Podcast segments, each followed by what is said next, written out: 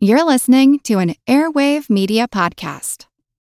What does Sputnik have to do with student loans? How did a set of trembling hands end the Soviet Union? How did inflation kill moon bases? And how did a former president decide to run for a second non consecutive term? These are among the topics we deal with on the My History Can Beat Up Your Politics podcast. We tell stories of history that relate to today's news events. Give a listen.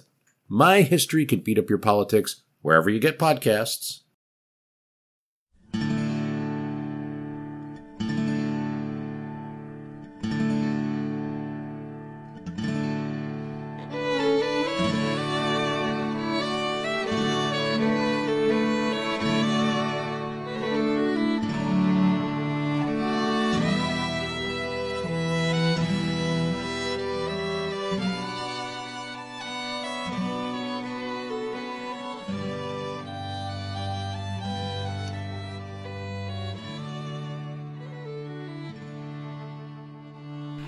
Hey everyone, welcome to the 335th episode of our Civil War podcast.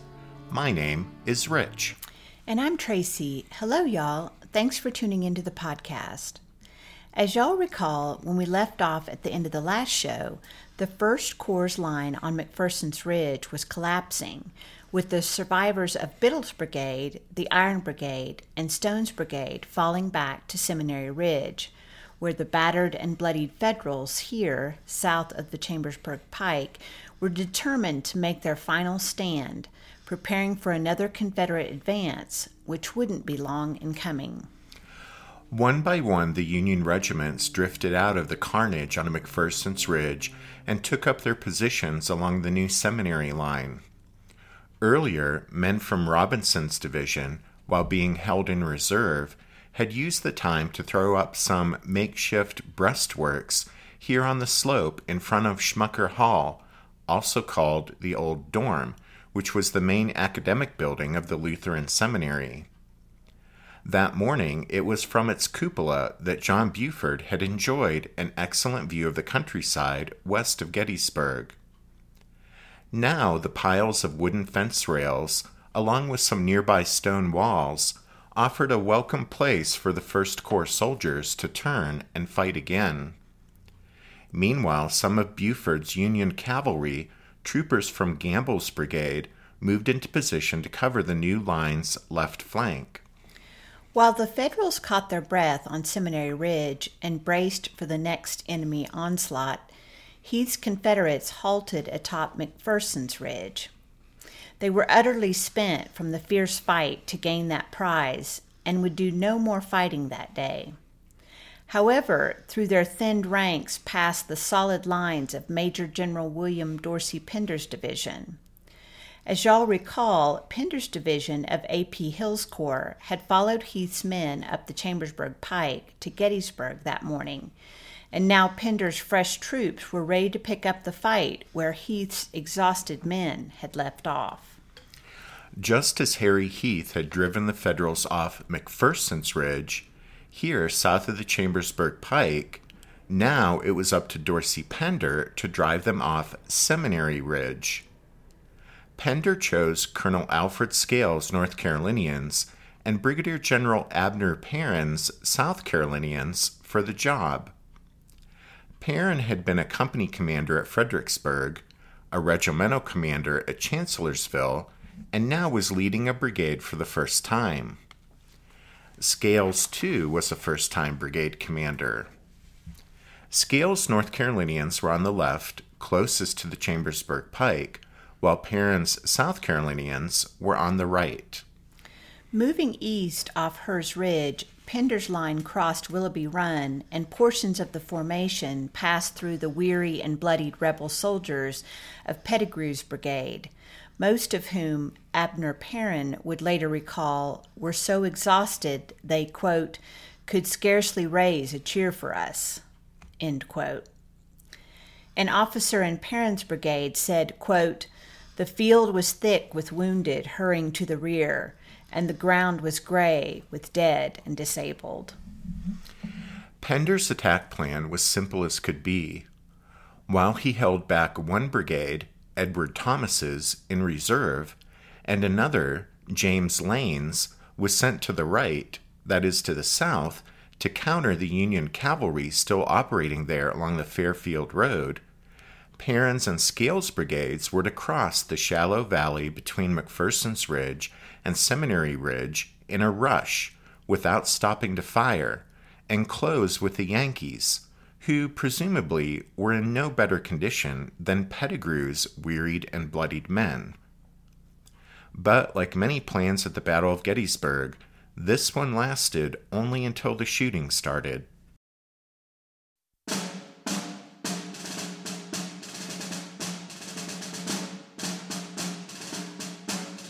The steady, orderly sergeant moving calmly from gun to gun, now and then changing men about as one after another was hit and fell, stooping over a wounded man to help him or aiding another to stagger to the rear.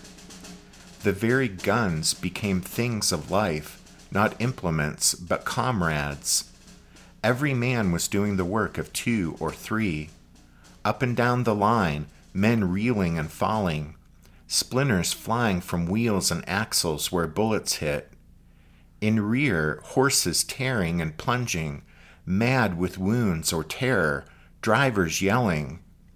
Shells bursting, shot shrieking overhead, howling about our ears, or throwing up great clouds of dust where they struck. The musketry crashing on three sides of us, bullets hissing, humming, and whistling everywhere, cannon roaring, smoke, dust, splinters, blood, wreck, and carnage indescribable. But the brass guns of old Battery B still bellowed, and not a man or boy flinched or faltered every man's shirt soaked with sweat, and many of them sopped with blood from wounds not severe enough to make such bulldogs let go. Bareheaded, sleeves rolled up, faces blackened. Out in front of us, an undulating field, filled almost as far as the eye could reach with a long, low, gray line creeping toward us, fairly fringed with flame. Private Augustus Buell, Battery B, 4th United States Light Artillery. On the instant, Colonel Perrin spurred his horse to the front and led the charge. Filled with admiration for such courage as defied the whole fire of the enemy, and naturally drawn to his horse, his uniform, and his flashing sword, the whole brigade followed with a shout that was itself half a victory.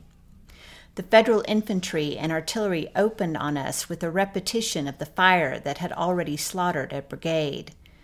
This was particularly heavy on the two right regiments, for at that point the enemy were protected by a stone fence. Still, there was no giving back on our part. The line passed on, many of the men throwing away their knapsacks and blankets to keep up. Struggling and panting, but cheering and closing up, they went through the shell, through the Minié balls, heeding neither the dead who sank down by their sides nor the fire from the front which killed them, until they threw themselves desperately on the line of Federals. The enemy, however, did not fly readily. They fought obstinately everywhere, and particularly opposite our right. In fact, it was not possible to, to, dislodge them from that point until, having broken the portion of their line opposed to our left, we threw an enfilade fire along the wall. They then gave back at all points. Lieutenant J. F. J. Caldwell, 1st South Carolina Volunteers, Perrin's Brigade.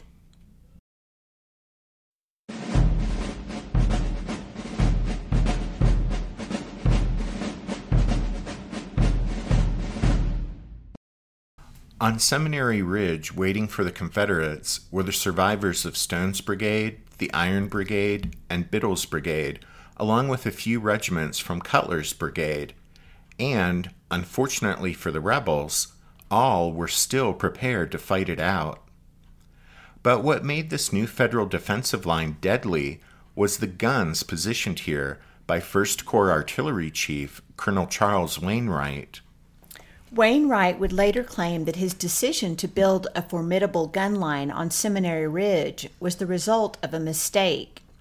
You see, Otis Howard sent a message to Wainwright saying that Cemetery Hill was to be held, quote unquote, at all hazards.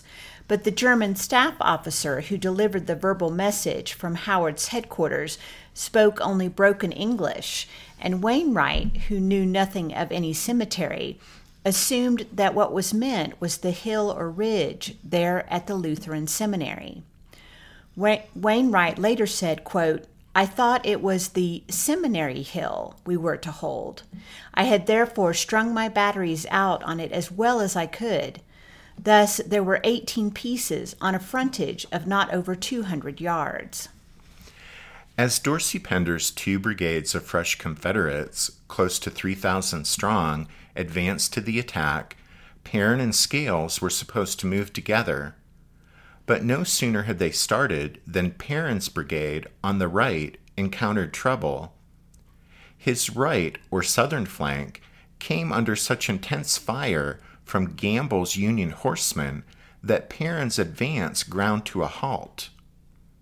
As we mentioned just a moment ago, Pender had assigned another of his brigades, Lane's brigade, to confront the Federal troopers positioned down by the Fairfield Road.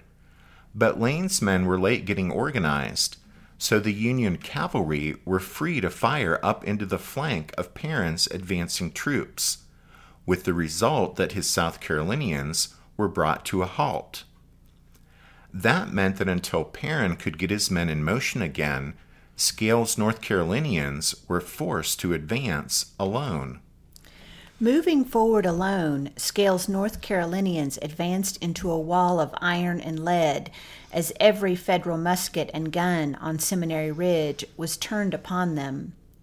Wainwright's massed guns, positioned only five yards apart instead of the regulation 15, laid down a devastating barrage firing loads of canister so that each discharge was like the blast of a giant shotgun smashing into the Confederate ranks. A section commander in one of the Federal batteries had an oblique or enfilading angle on the attackers with his three inch ordnance rifles, and Wainwright wrote that, quote, his round shot, together with the canister poured in from all the other guns, was cutting great gaps in the front line of the enemy. On the receiving end of the Union artillery fire, a soldier in the 38th North Carolina noted simply that, quote, every discharge made a sad loss in the line. The Federal musketry also did fearsome damage to the attackers. Colonel William Robinson of the Iron Brigade's 7th Wisconsin wrote that, quote, when they were within easy range, the order was given, and their ranks went down like grass before the scythe.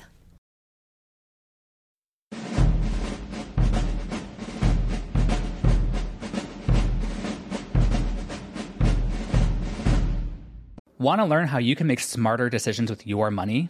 Well, I've got the podcast for you. I'm Sean Pyles, and I host NerdWallet's Smart Money Podcast. On our show, we help listeners like you make the most of your finances. I sit down with NerdWallet's team of nerds, personal finance experts in credit cards, banking, investing, and more. We answer your real-world money questions and break down the latest personal finance news. The nerds will give you the clarity you need by cutting through the clutter and misinformation in today's world of personal finance. We don't promote get rich quick schemes or hype unrealistic side hustles. Instead, we offer practical knowledge that you can apply in your everyday life. You'll learn about strategies to help you build your wealth, invest wisely, shop for financial products, and plan for major life events. And you'll walk away with the confidence you need to ensure that your money is always working as hard as you are. So turn to the nerds to answer your real world money questions and get insights that can help you make the smartest financial decisions for your life. Listen to NerdWallet's Smart Money Podcast wherever you get your podcasts. Napoleon Bonaparte rose from obscurity to become the most powerful and significant figure in modern history. Over 200 years after his death, people are still debating his legacy. He was a man of contradictions, a tyrant and a reformer, a liberator and an oppressor, a revolutionary and a reactionary. His biography reads like a novel, and his influence is almost beyond measure. I'm Everett Rummage, host of the Age of Napoleon podcast, and every month I delve into the turbulent life and times of one of the greatest characters in history and explore the world that shaped him in all its glory and tragedy.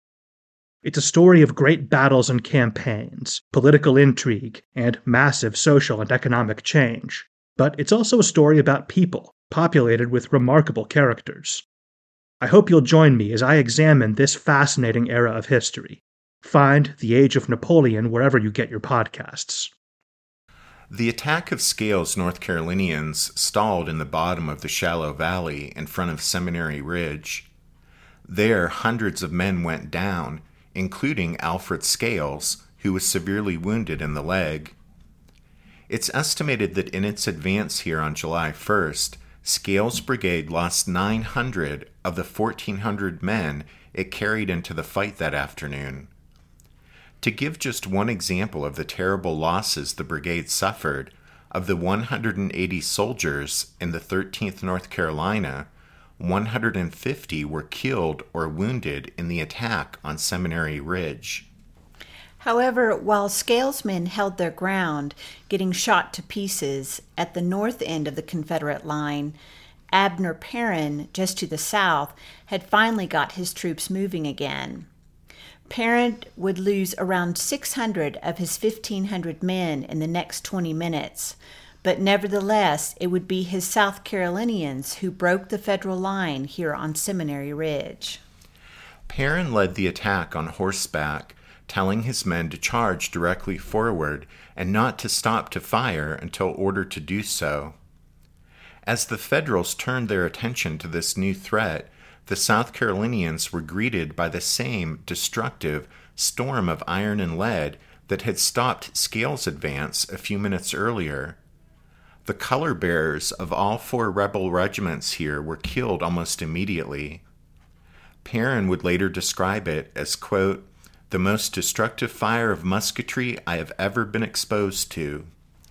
As Perrin's men charged forward, his left two regiments, the 14th and 1st South Carolina, were blasted by that destructive enemy fire, and their advance stalled before the Federals' improvised rail fence breastworks.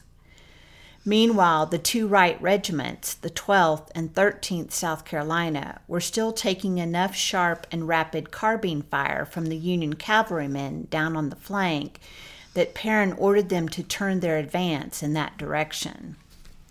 With his attack teetering on the brink of failure, Perrin spotted what seemed to be a weak spot in the left end of the Federal line between Biddle's left hand regiment, the 121st Pennsylvania, and Gamble's flank guard of Union cavalrymen. It was a gap of perhaps 50 yards, but it was enough and Perrin himself led the desperate charge of the 1st South Carolina into it. As the Confederates surged forward into the gap and around the exposed southern end of the Federals' rail fence barricade, the suddenly flanked Yankee line started to unravel from left to right, regiment by regiment. Outflanked and with the enemy pressure now too great to withstand any longer south of the Chambersburg Pike, Abner Doubleday gave the order for the First Corps to withdraw and fall back to Cemetery Hill. As Stephen Sears points out in his book on Gettysburg, the orderliness of the retreat seemed to depend on proximity to the enemy. The 121st Pennsylvania, caught point blank by the flanking maneuver of Perrin's South Carolinians, went back, quote, without any semblance of order, end quote. But then the Iron Brigade and Stone's regiments generally fell back toward town under some semblance of control, although this wasn't easily done with the surging rebels close on their heels. By the time 1st Corps Artillery Chief Charles Wainwright learned of the retreat order, most of the Federal infantry were already gone from Seminary Ridge. Better late than never, Wainwright directed his batteries to limber up and start to withdraw. However, he would not allow them to trot, but would only allow them to proceed toward town at a walk, for fear that a faster retreat would panic the friendly Union infantry crowding in with them on the Chambersburg Pike. Wainwright later admitted to his diary, quote, As I sat on the hill watching my pieces file past and cautioning each one not to trot, there was not a doubt in my mind but that I should go to Richmond. Each minute I expected to hear the order to surrender. Suddenly, though, rebel skirmishers took the road under fire, scattering the Federal infantry and giving Wainwright a clear path. Trot, gallop, he shouted, and his artillerymen dashed with their pieces toward safety. In the end, Wainwright lost three caissons and one three inch rifle, which was abandoned when the horses pulling it were shot down. Wainwright was crestfallen when he heard of its loss, but then added philosophically, quote, The more I think of it, the more I wonder that we got off at all.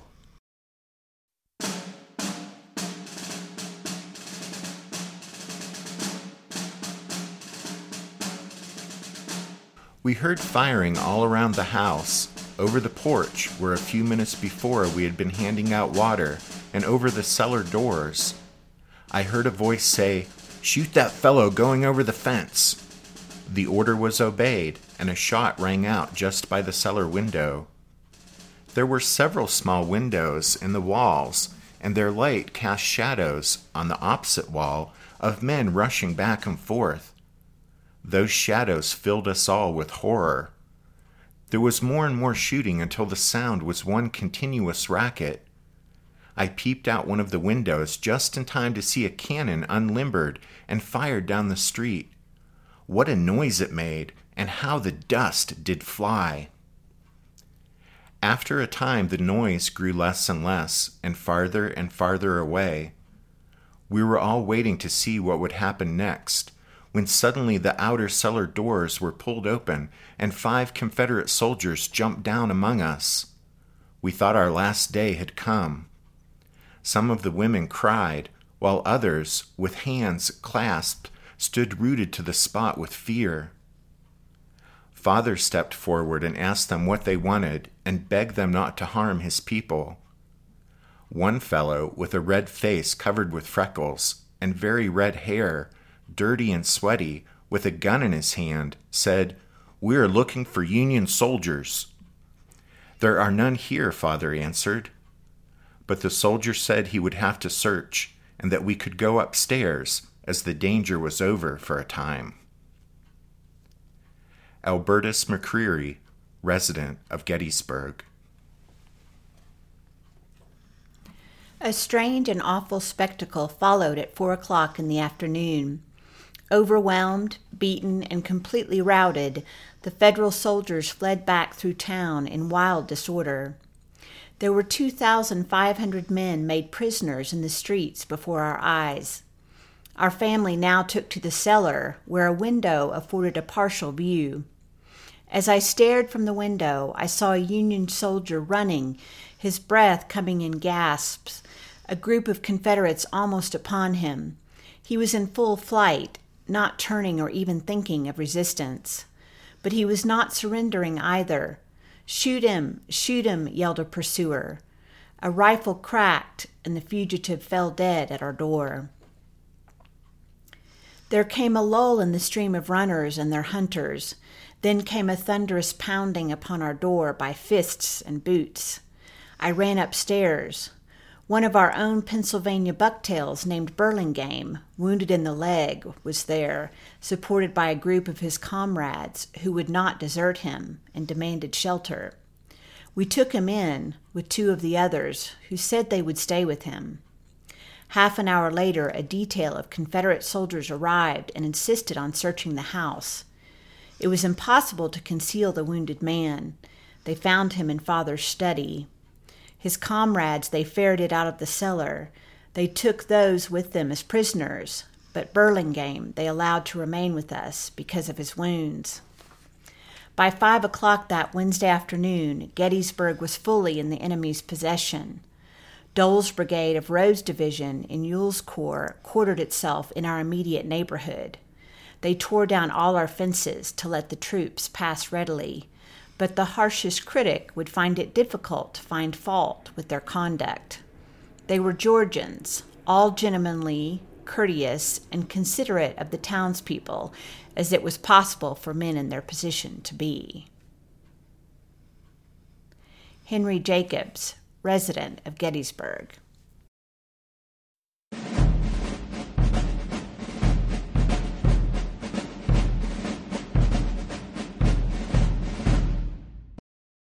By around half past four that afternoon, nine long hours after Marcellus Jones fired the battle's first shot, and after a determined stand north and west of Gettysburg, the Federal 1st and 11th Corps lines had finally collapsed, overwhelmed by the weight of superior numbers. The streets of the town were now filled with fleeing Union soldiers. In a few cases, the retreat took on all the appearances of a rout with some men overcome with panic. In other cases, the retreat was more orderly. Despite the best efforts of some officers, many regiments quickly lost cohesion, and the mass of retreating Federal troops became a jumbled mass in the streets and narrow alleys of Gettysburg. A Pennsylvanian in Stone's brigade candidly admitted that they retreated, quote, without semblance of military order, with every man for himself, and the Rebs take the hindmost. With Confederates entering town hot on their heels, the fleeing Union soldiers turned blind corners, hopped over fences, and trampled gardens underfoot as they made their way toward Cemetery Hill. Hundreds, unable to get away, were rounded up and captured, while in the town square, which in Gettysburg was called the Diamond, the soldiers of the 1st South Carolina of Perrin's brigade triumphantly raised the Confederate banner up the town's flagpole as Dorsey Pender reined up beside them and congratulated them on what he proclaimed to be a, quote, glorious day's work. The citizens of the town, caught up in the whirlwind of the retreat, mostly clustered in their basements, doing their best to ride out the storm. Other residents, more curious than fearful, watched the drama unfold from upstairs windows, including one woman who later famously wrote that the crowd of retreating Union soldiers beneath her window was so thick that she believed she could have walked from one side of the street to the other just by stepping on the heads of the men. A few kind hearted souls braved the danger of stray shots to offer drinks of water to the retreating Union soldiers. Rufus Dawes remembered an old man who met the retreating 6th Wisconsin with two buckets of water. To the soldiers, who, according to Dawes, quote, were almost prostrated with overexertion and heat, it was a gift of, quote, inestimable value. A member of the 76 New York recalled a young woman who stood along the street with a bucket of cold well water at her side and a cup in each hand, ladling out drinks to the soldiers as fast as she could, while tears ran down her face. Years after the fighting had ended, both the 11th Corps' Carl Schurz and the 1st Corps' Abner Doubleday would steadfastly deny that their respective commands had succumbed to widespread panic. Schurz's only concession was, quote, that there were a good many stragglers hurrying to the rear in a disorderly fashion, as is always the case after a hot fight, will not be denied. While Doubleday swore, quote, the First Corps was broken and defeated, but not dismayed. There were but few left, but they showed the true spirit of soldiers. End quote. Epitomizing what Doubleday was talking about, and typical of the officers who strove to keep their commands together, was the 14th Brooklyn's Colonel Edward Fowler, who gave the order Fall back, boys, but do not make a run of it. Chased from town, the retreating Union soldiers at last arrived at their designated rallying point, the high ground of Cemetery Hill, where, for the moment, chaos reigned. Rufus Dawes recalled that as he looked around, he saw nothing but a, quote, confused rabble of disorganized regiments of infantry and crippled batteries. The only fresh, organized force on Cemetery Hill was Colonel Orland Smith's brigade of von Steinwehr's division, which had waited here in reserve for most of the day. Everywhere, Union officers of all ranks worked feverishly to rally the troops and restore order.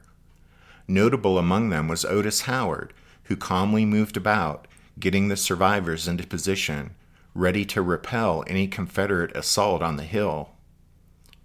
The weary remnants of regiments filed into their assigned positions, and the men sagged to the ground in exhaustion. Ordnance officers issued new supplies of ammunition, and the men filled their cartridge boxes. As the infantry settled into position, Charles Wainwright and Major Thomas Osborn, commanding the artillery of the 1st and 11th Corps, established a formidable line of guns on the hilltop, wheeling no fewer than 43 cannon into position, ready to punish any Confederate force that might make an effort to storm the key piece of high ground. Although Otis Howard, in his calm and collected manner, had already rallied many of the men on Cemetery Hill, the soldiers' spirits were especially lifted when they spotted the inspiring figure of Winfield Scott Hancock, who arrived sometime after 4:30 p.m. As you guys will recall, at midday, after learning of Reynolds' death, George Meade, at Army headquarters at Taneytown, had dispatched Hancock to Gettysburg. His arrival created an awkward situation since Howard outranked him, but Meade's order placed Hancock in command over him. At any rate, Hancock's arrival on Cemetery Hill seems like a good point to bring this episode to a close, and we'll save the discussion about the awkward situation with Howard for the next show. And we'll also use the next show to look at what was going on over on the Confederate side after they chased the Federals through the streets of Gettysburg and taken possession of the town.